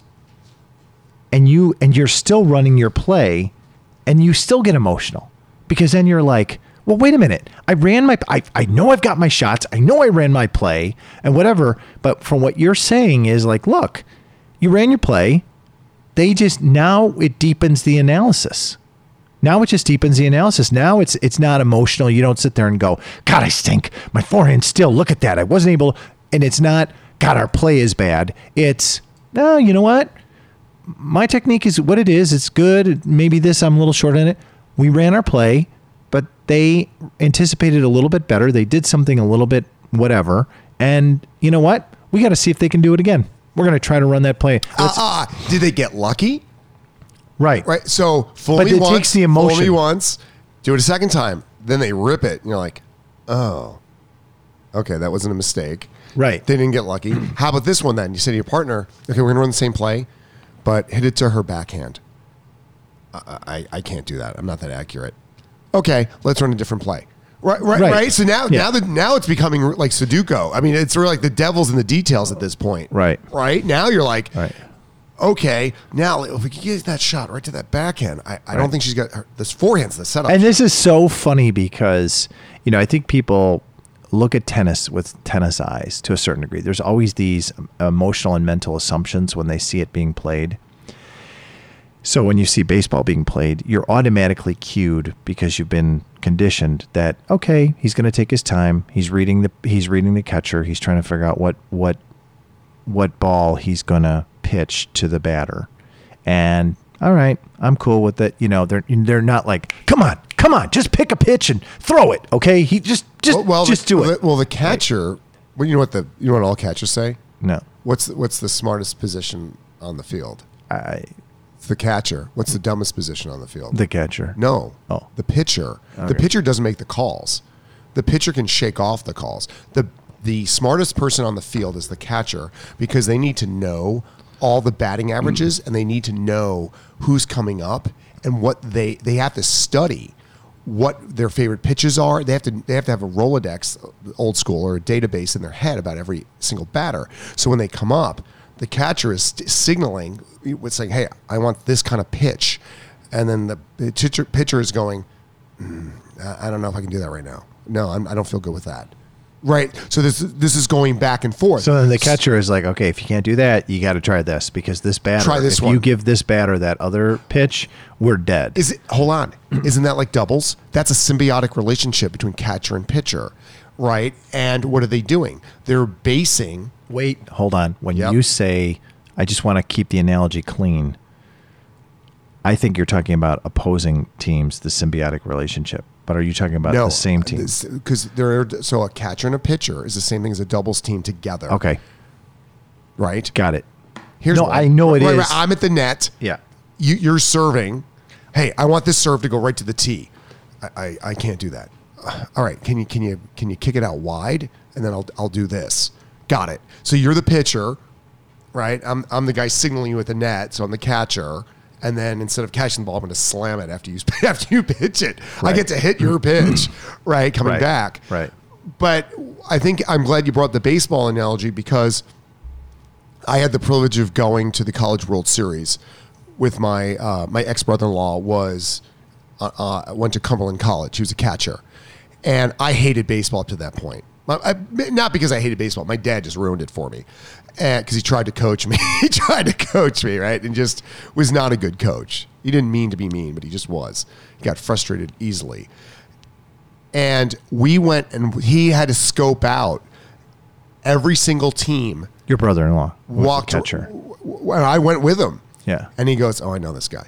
And he, he and he had a little notebook, and he was he had the stats. He knew what what they hit. He was watching the other pitchers and what they were throwing. He was he was so ma- funny. Oh, I didn't, I was I like, didn't know. and I, didn't know the pressure was so much on the catcher. There's incredible pressure because it's really everybody could everybody could blame the catcher. Then I was always thinking that it was the it was the pitcher who was freestyling it up there. it blew my mind. I have such a different respect for baseball at this point. Right. And he's like, dude, it's a game of anticipation. It's like you're on edge every time with every throw. You're like, is he going to hit it? Is he going to hit it? Right. Right. And, it, and that's and that's the difference, right? Uh, from I think other sports, it's you got you might miss it, you might miss it, which is which makes you pay attention. And I think in a weird way, having the jumbotron is a bad thing for baseball because they'll replay it. There's something about like you're going to miss it.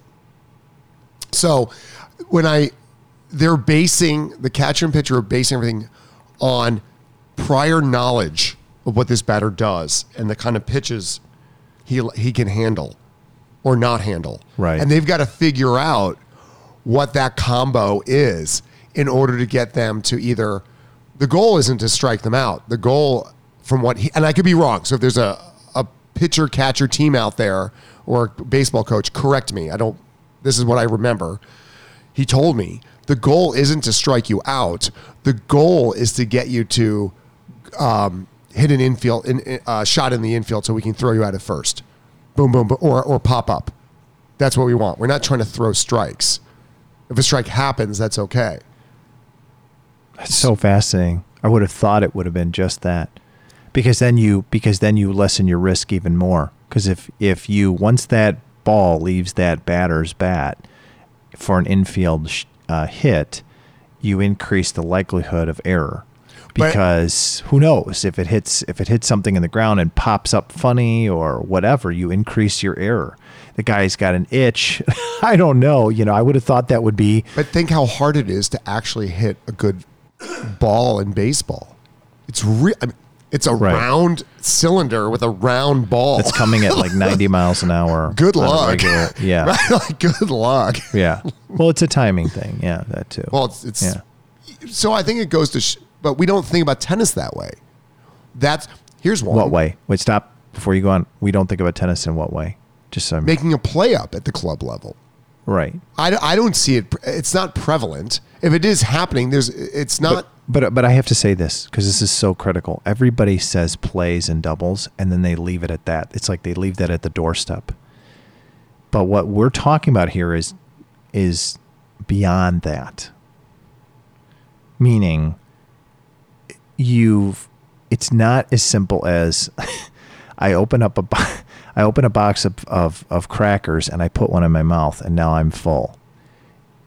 You open up the box of crackers, you put them on the plate, but now you got to figure out who's going to eat what and how it's going to go. And and and so what we're talking about here is you're okay, say you put out three different types of crackers on the plate. Well, now what? They only, you know, they, they only went for that one type of cracker. You got these other two left. Now you're about to run out of crackers. I mean, this is this is minor. This seems silly, like an analogy. But what I'm saying is, is you're talking about okay, this is the play we're going to run. But while we're running, while we're in the throes of doing that, we need to be practicing proactive tennis, right?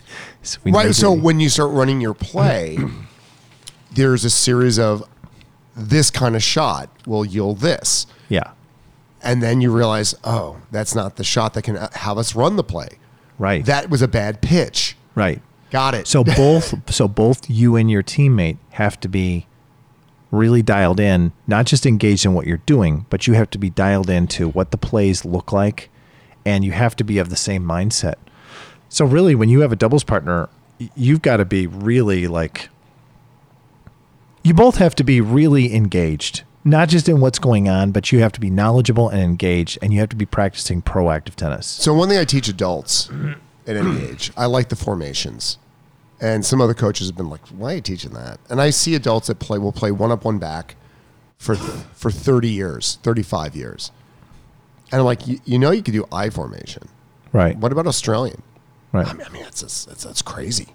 And you're like, why? I've seen the pros do it. Why can't you do it? Yeah, the more tools you have in your toolbox. But but it- right, and it's well, she your opponent is prone to distraction. So I formation is a great way to do it. And I Okay, stop. Stop. are you going to come? Why is I formation beneficial in the face I of an about- opponent? I was about to tell you. Okay, good. I Thank was you. okay, good. Thank you. Just wanted to make sure before you went on. So I formation would be where if I'm serving, I'll serve from the singles by the center mark, singles, and my partner will be up by the net strap. Okay. So we're like in an I formation. And you want your opposing team, it's recommended that you receive two back because if your partner is up, you're reducing your partner's blocking a cross court shot by you standing by them standing there. So it opens up other angles for you that you can gives you more options. I have a I joke with my students when I was 25, I'd be at the net strap really low. But wait, Hold- hold why on. does that work with a distracted opponent? I'm Oh, not okay. there. Okay. Oh okay. my god, can I finish my thought? No. I'm a New Yorker. It takes me time. It takes me a time. Hang in there with me. Got it's a podcast. People are people used to being long. Right. So I'm up. I'd get closer when I was younger because I want to be able to just nail it, put it away. When I was 35, I'm back further. So I call it like the wide eye, meaning I, am further back. And it's based on years of watching adults, older adults, how they hit, trajectory. And when somebody the main issue with I formation, I'm going to go with one the issues with it and then why I teach it. It's usually the one the net person's worried about getting hit as an adult. Oh, they're going to hit me with the ball. But nobody serves hard enough that I mean, it doesn't really matter. No one's serving at like 120, right? And, and if anything, it- it's in your butt, so it's all right. You're going to be fine. It's not, but just don't turn around, right? The server then freaks out that they're going to hit their their partner. So the wide eye does one of two things. I usually have them about five feet in front of the tee with a split stance where one leg's in front of the other and they're just dropping a couple inches. That's also from a server's point trajectory. It's about the high the highest point of the trajectory coming down to the to the service box. So it's actually a safer spot. Now there's limitations to that also because they're further back, but what it does is it gives the net person some a little bit more comfortability about being up there. Now, they're going to signal before the server serves. The net person's going to signal if they're going to move left or right towards the net when the when their partner serves.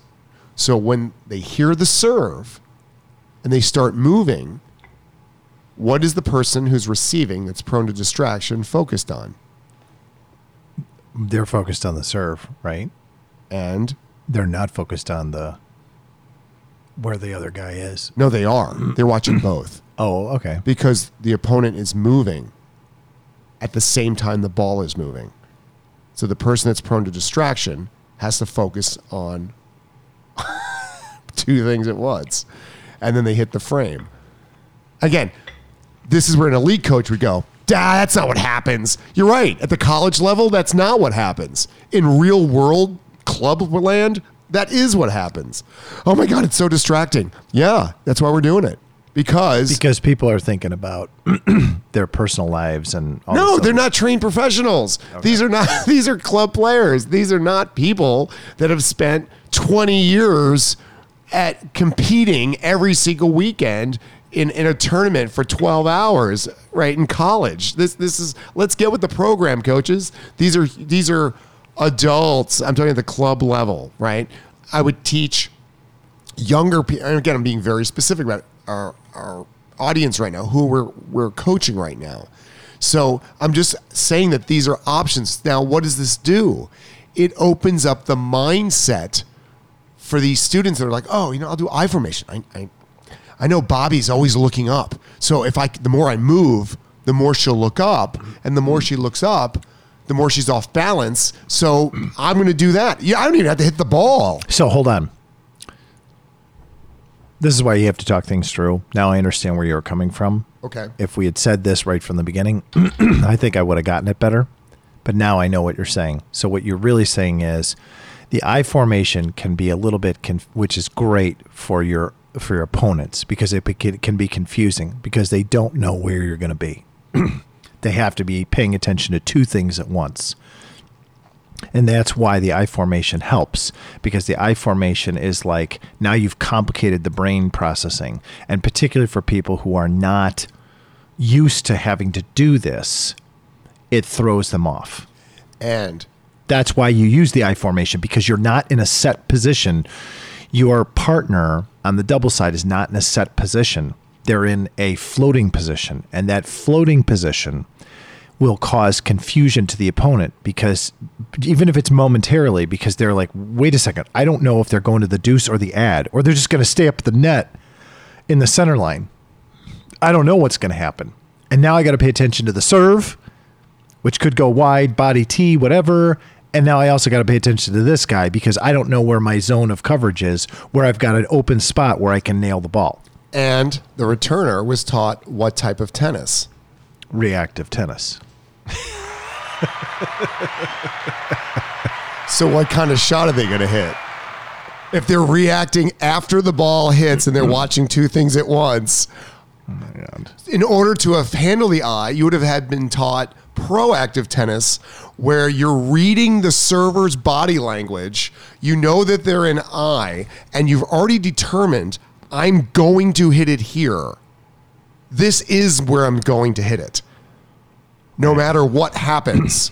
if they go to the right, that's it. That's where I planned. If they're not, I'm But going they're taught reactive tennis. so correct. So that's not what they do. not even close. They then change what they're going to do and they basically screw up everything. Mm-hmm. And It's kind of like it's kind of like there for for to keep it simple. It's kind of like you know we're making a cake together. We're making a cake, and all of a sudden I sit there and I go, I go, ooh, this would be great. Let's put some fresh ginger in there. you know what I mean? It's like, uh, I don't think so. I think you know, or you grab for you grab for the fresh ginger because it's all fresh ground up ginger, and it looks like what does it look like? It looks like natural sugar that hasn't been dyed, and you're like, oh, well, I'll just put this, I'll just put the sugar in here because it's that granulated brown sugar, the the healthier sugar. So you put or whatever, it's not healthier, but you know, you put it in there, and you're and they're like, huh, and so and then you make the cake, and all of a sudden you taste the batter, and you go, oh my god, what the hell is in there? You're like, oh, that was the fresh ginger. We grabbed that instead of the the the, the, brown granulated sugar. Oh. Well, we got to throw that one out now, right? I mean, isn't that really, in some ways, weirdly analogous to what the, what's happening because you're not paying attention? You're like, you're like, ooh, I was, you know, and because and also it's a monkey wrench in your visual and how you process in your processing because all you've been looking at if everybody's only doing classic formation one up one back and that's all you see there's a comfortability within the context of that Right. and also how you use your weapons reactive or proactive it doesn't matter It's so funny. So really what you're saying though is in some ways changing your formation alone can be a strategy without ever hitting a ball. And I teach, yes, and I teach my students also, I encourage them that these are suggest these formations based on math and science again have proven that they yield these mathematical results for the ball and trajectory. However, if you're playing with the wonder kind 80 year old, 70 year old woman that is just defying physics and knows, can read and anticipate, make up your own formation. Because then what you're doing is you're teaching them to think, to critically think and say, you know mm-hmm. what? This is not going well. We need to do something really different. And so I, so sometimes some coaches, I think, I'm, and I'm inferring here because some of my drills look ridiculous. They will look over and be like, that has nothing to do with tennis. I'm not teaching actually tennis at that, that point. I'm teaching a mindset. And I think that was what was happening a lot of my drills. Some, you know, I, I try to have my drills where I want the concept grasped. And then if I feel like everybody has the concept, we can work from there because then it's freeing. You have to be able to troubleshoot. And this is interesting because this takes us full circle to what we started with, which we never really got to, which is you teaching this doubles class uh, with with your women, and you were trying to get across a certain a, a certain play. The play was the back person reading the movement of your partner who's in front of you Right. to anticipate where the other team may go. And, Right. and specifically because based on her movement, right? Or his movement. So the person in front is moving and their momentum's going one way on a light shot and they keep running in towards the shot that they hit. 9 times out of 10, not all the time, the other opponent will go away from them. So the ball's going to you. And this is where you go. Slide over here. Right. And my student could not understand based on the way I set the drill up. It wasn't in a doubles formation. It was one back at the center mark, one behind her. So we're in an I formation on the baseline, and then two on the other side on the baseline spread out. So there was two back on the one side, and then the team I was feeding was the I formation, single file on the baseline. And I fed a ball and short, and the front girl has to woman has to run out. And if she hit it down the line in front of herself and she followed it, then you would the person in back would slide to the to their left and be on the ad side. Or if she went cross court and her momentum was going that way, she had options then mm-hmm. whether to keep going or stop. You, you know, and so the back person was like, I, I don't, when would this ever happen like this? And I said, well, this happens all the time. But she was fixated on So hold on. That was the first clue. I want to go slow mo here. Okay. As a coach student relationship, that was the first clue. Ding, ding, ding. That she was now not um, she was now not accepting what you were saying. Okay. And when she's not accepting it, you got to read the clues because it's it's it's telling you something. It's telling you that she may not be open to your message at all. and you're going to have to figure out what to do. So then go on. So then you Okay, I'm just I'm listening to what you're saying because this is because the next step is like how do I get this to happen because I need everybody on the same page. right. Like I try to get all my drills so they're interchangeable with each other, meaning they Right. can all play with each other. Right. But then but then you you you answered her and So, you so I said this actually happens all the time, and she goes, "Well, when?" Right. So that's the second clue. it's the second. That's the second little like, hey, bing, bing, bing. So, but I did realize on the second clue, I didn't think of it that way. you're you're actually clarifying this for me now. I realized, oh, I'm with the concept. She's with the structure of it, the way it looked. It doesn't feel like tennis to her. Like this doesn't feel like a where. Wh- when would we be standing in these positions? And I said, well, if would, would ever be I formation on the baseline to start a point? No, that would not happen. It, it, I mean, it could have. You could do it, right? If you have that open mindset, you could do it. I don't know if it's going to be the most efficient way to play a point to start a point.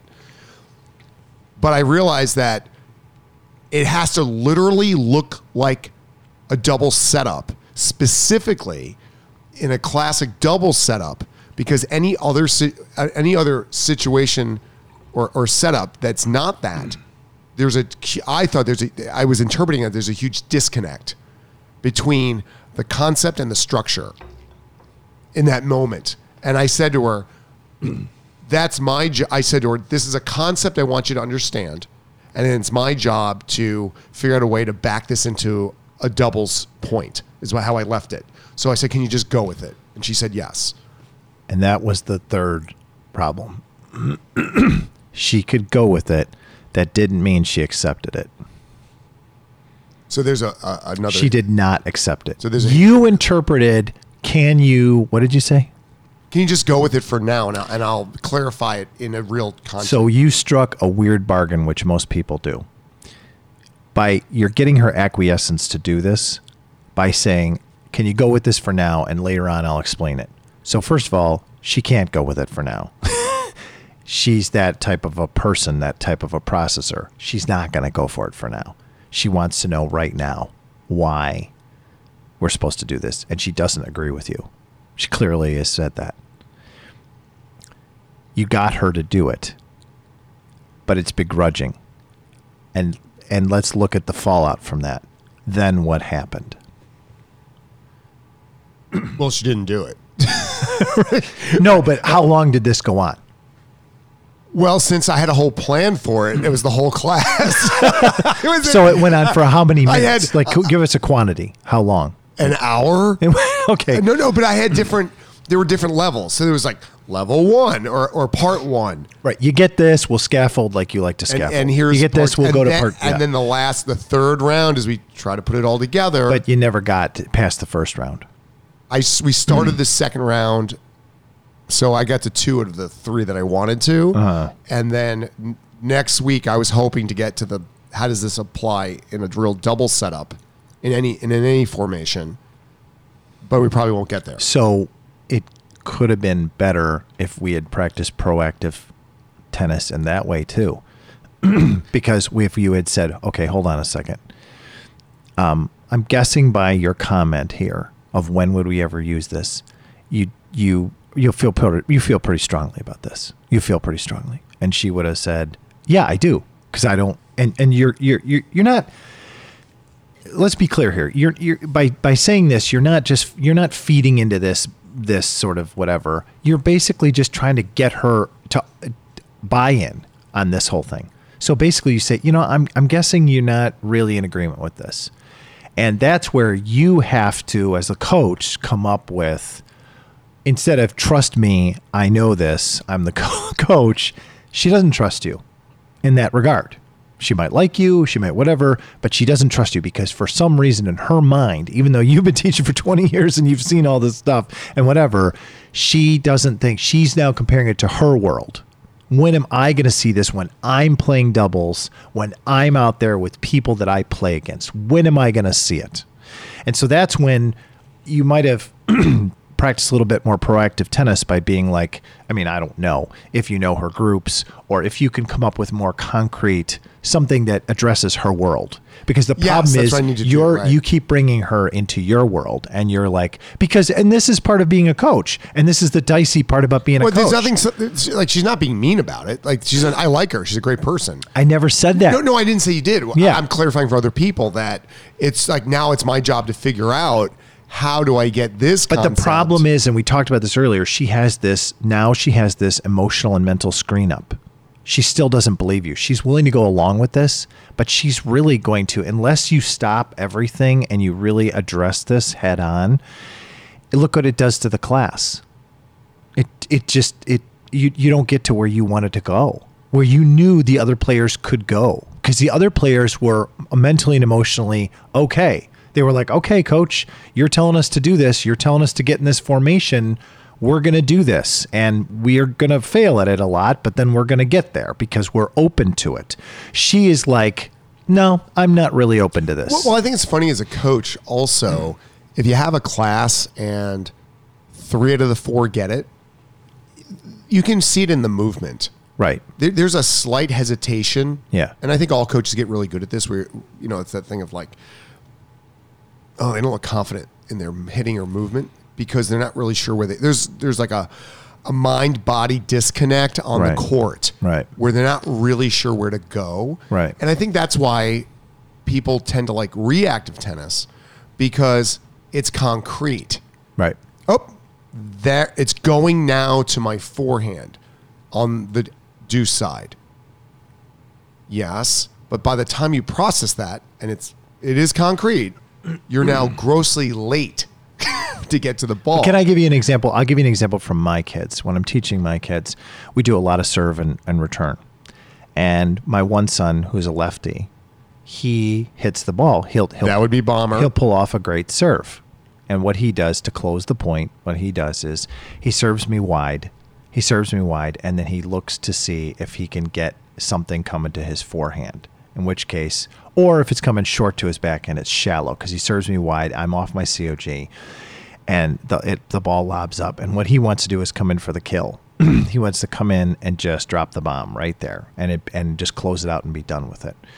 But there's a lot of times when I get to the ball and I rip the ball and I rip the ball to his backhand on the deuce side. And I keep doing it and I keep telling him, you know, I'm going to make that shot. You have a choice here. What are you going to do? You know, I'm going to make it. How many times you, but literally, this is how the brain can be.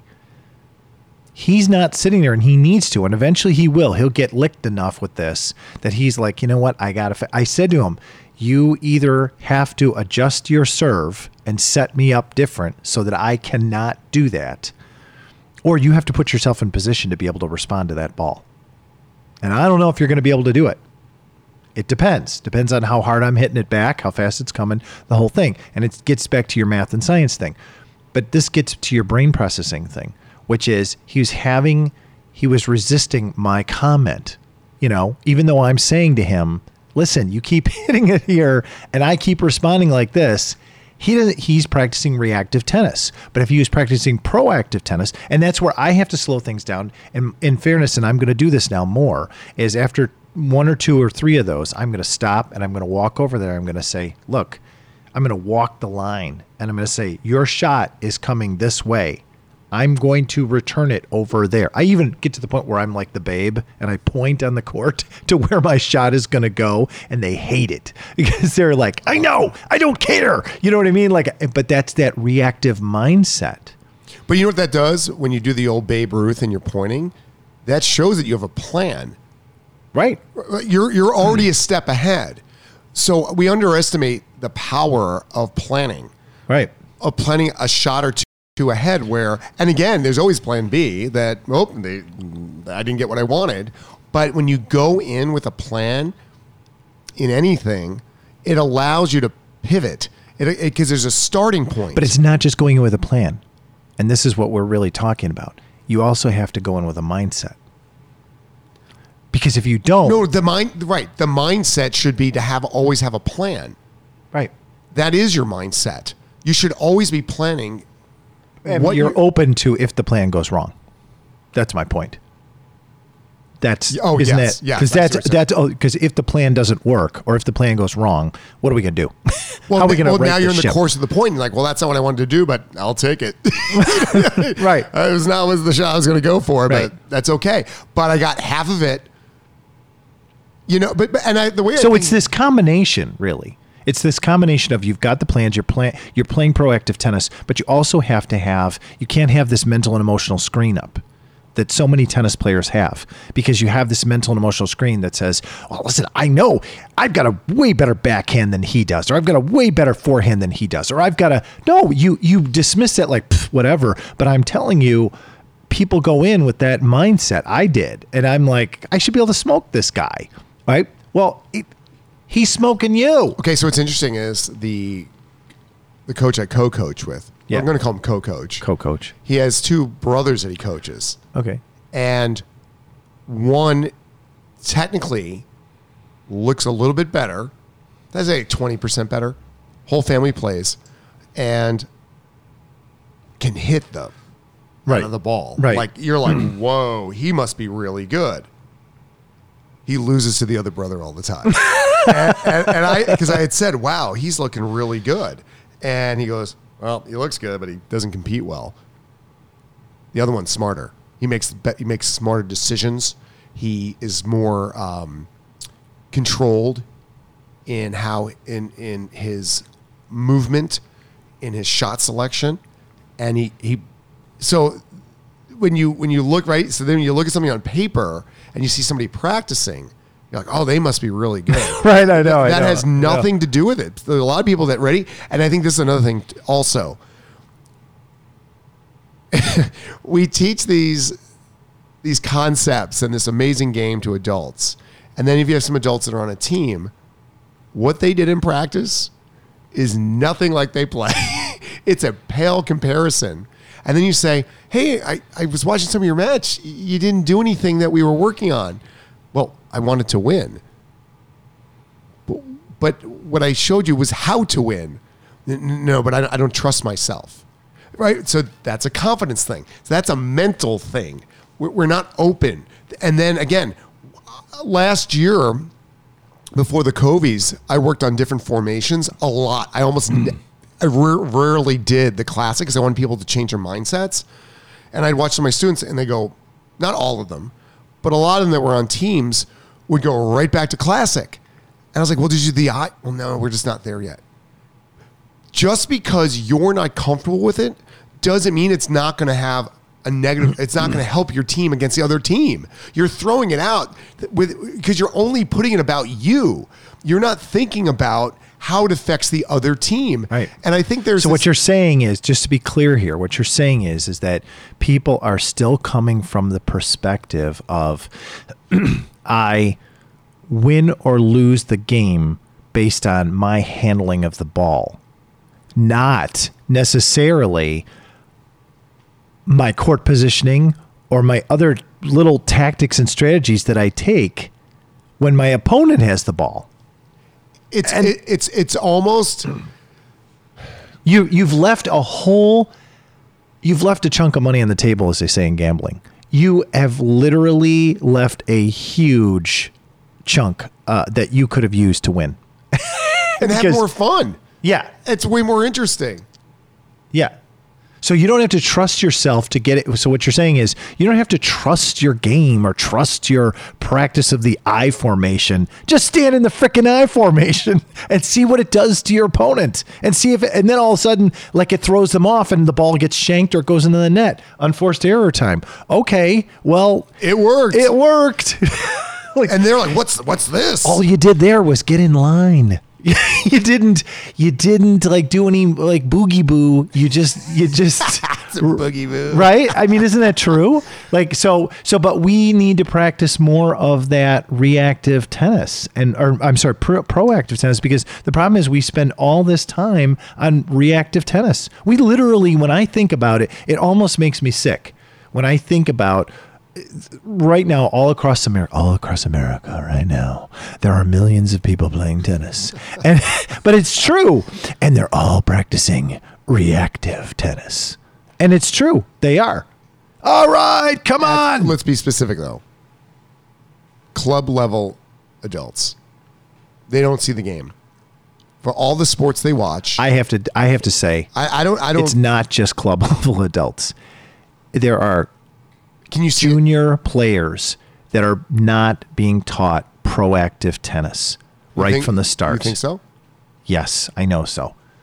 I know so. You're being taught positioning. You're being taught. I, I see it over and over and over for hours and hours and hours. And I think to myself, what a crime it is now that we're talking about this, how important it would be, especially for little kids based on their brainwave and everything like that, for them to start learning doubles, just some of the strategy and tactics. We've put doubles off in the corner as if it's the bastard stepchild of tennis. And really, what we're saying here, to me, is one of the biggest eye openers. It's almost like you talking to your Cumberland College ex brother in law, is that doubles has incredible amounts of strategy that singles doesn't have. And we need to be teaching that because it's a complicated because first of all you're likely to play doubles into your older years if you stay in tennis. Second of all it's incredible brain processing. Third of all because it's incredible brain processing for adults i would think it would be interesting. It'd be engaging. So it's a depth of interest and it goes to what you were saying. You're missing out on so much more what the game has to offer you so much more fun because there's tactics and there's strategy and there's everything like that. And what a kick in the pants it is to sit there and say, hey, let's get into I formation. Let's see what they do. And they'll suddenly be like, what the hell are they doing? What what are they doing? Where's the classic? What now what are they gonna do? It may be just it may just be that now they're just like, wait a minute, what the hell is this? Can they even do that? Yeah. Are you allowed to do that? Are they, is, is that legal? you know what I mean? And and it's like, yeah, it is. You know, But isn't that the disconnect also? People will say, "Oh, they watch tennis." Right? They've they watch all the majors and they've they watch the doubles and Wimbledon.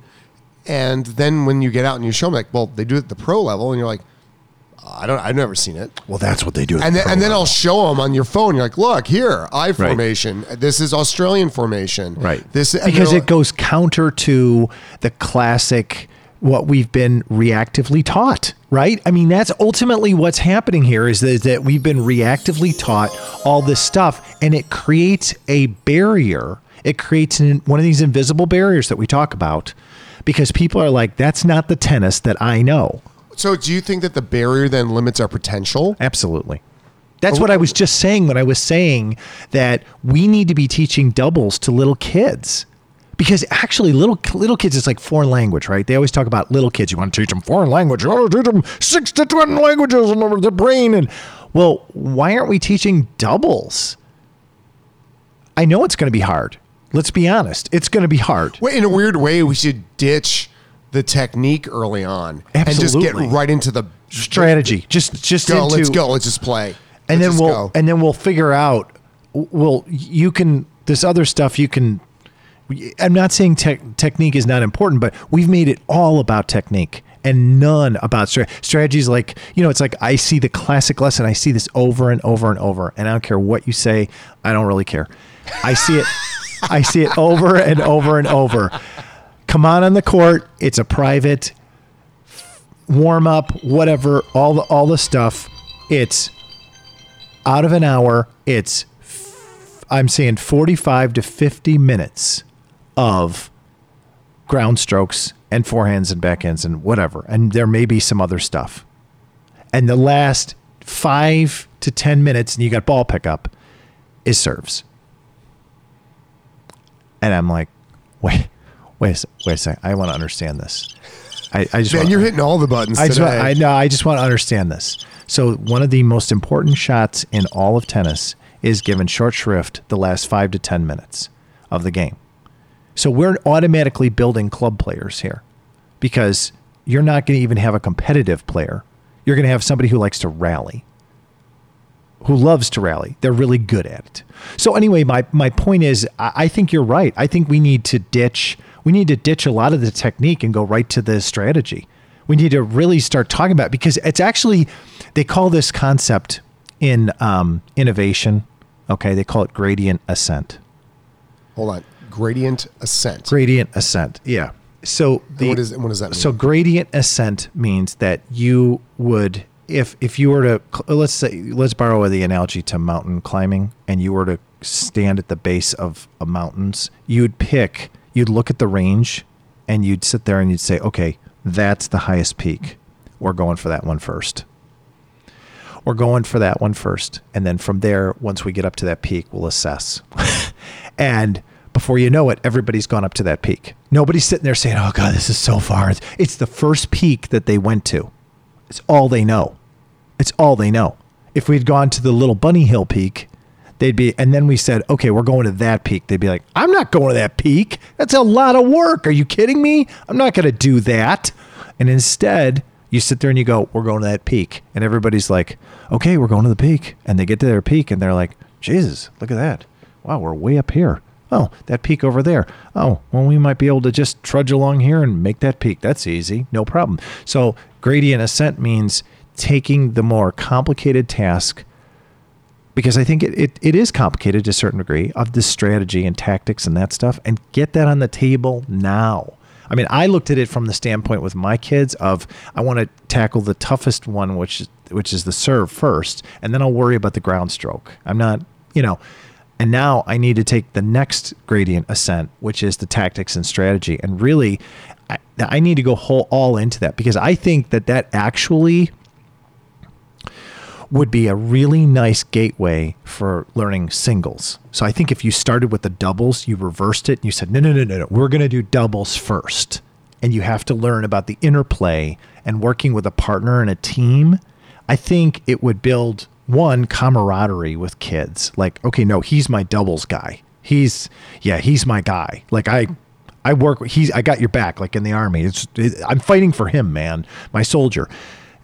And the second thing is it would build this emphasis on okay, a strategy, which you can always delimit once you get into the singles format, right? To some degree.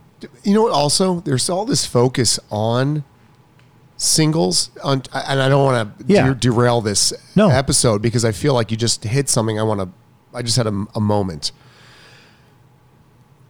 and I'm agreeing with you why aren't we having more doubles tournaments for younger people they're, they're always singles You can't, dude. You can't find them. I mean, I've tried to sign my sons up.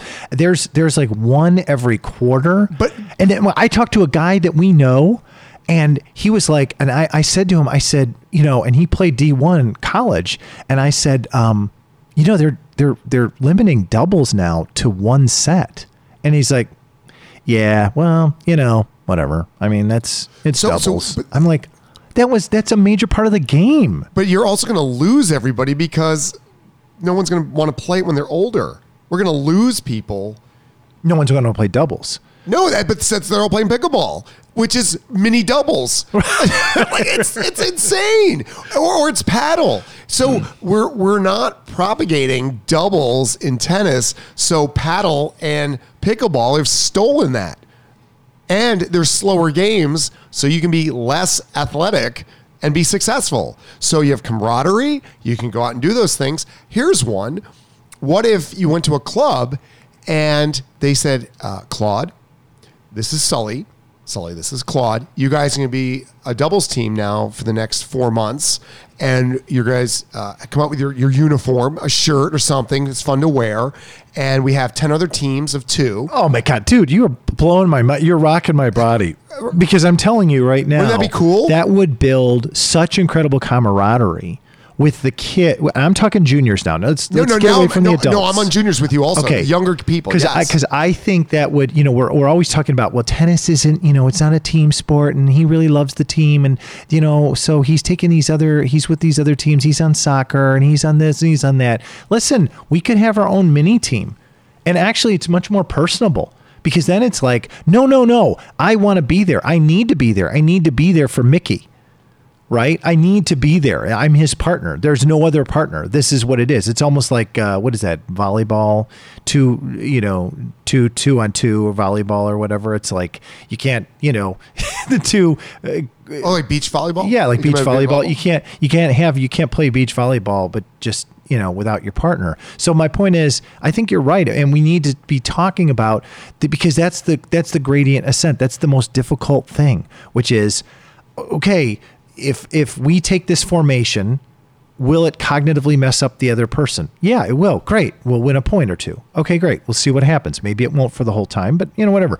Okay if we do this we do that. You see what i'm saying? So i think we're i think we're it's I think it's where we need to go. I think that's the mistake. We need to actually not walk away from doubles entirely. We need to bring doubles in and we 100%. yes, and, and we need to bring younger people in where you're just like, hey, this is your, and then have a new partner in in the next session. But then you can say, hey, we're having a tournament, and then you're signing up for these things with somebody. It also gives you a practice partner to play singles with. yeah, totally. It allows ready. You could run special classes on Claude and Sully. Uh, Coach Bob is going to work with you guys against Susan and Sarah, and you were going to do a double, uh, a mixed doubles. We're going to mix your team up, or we're going to have girls versus guys, or whatever it may be, and we're going to do. And it doesn't for kids, especially for coaches that are thinking that they're thinking you guys are nuts. Doubles is still complicated and whatever. Eh, Tennis, you know, I'm telling you, you could keep it simple for now. Just get them on the court, get them matching shirts, get them learning a little bit, seeing that it's fun, seeing you have a teammate that you're working with, like, go, go, you know, yours, mine, or whatever. I know you hate that, but I'm just saying you get them going with that and then now start building up the tactics and strategy. And suddenly they're like oh i i'm i'm all over this. Like i get you know what i mean? And Yeah, and, and the kids they're they're processing they're using their brain and they're using their body and it's it's go time. And then you can always bring them back to singles. Yeah i mean it, it, it's actually like why are we doing this? Why are we why aren't we starting with this and reversing it. Why? I don't understand. And then it's like doubles. Well if you know someday if you want to play listen that's what the majority of older adult club players are playing is doubles because of the movement because of everything else. And you're basically shunting it from the very beginning. Like well you know doubles pooh. and then at the college level pooh, one set done and at the pro level i mean how many people have actually watched an entire doubles match you know what I mean? And it's it's mind-boggling to, to think about this because it's a very important part of the sport. It's something that's very unique to the sport. You don't sit there and say, "Okay, well, hockey, we're going to take half the team off the field, and um, you're just going to play this for," you know what I mean, or whatever. You just it's very unique to our sport. So I think I think we're onto something. I think we need to start with that. It'll build camaraderie. It'll build strategy and tactics, especially at the junior level. It'll set them up for if they want to be um, if they want to play tennis later in life and they want to play it in their 40s, 50s, 60s, 70s, 80s, But then they'll have an open mindset at that point to understand proactive playing because they've done it their whole life. And it'll be better competition later in life. I don't know. There's nothing else to be said here. You rocked my brain. I'm about to go rock my body. Tennis Rockets, baby! All for now.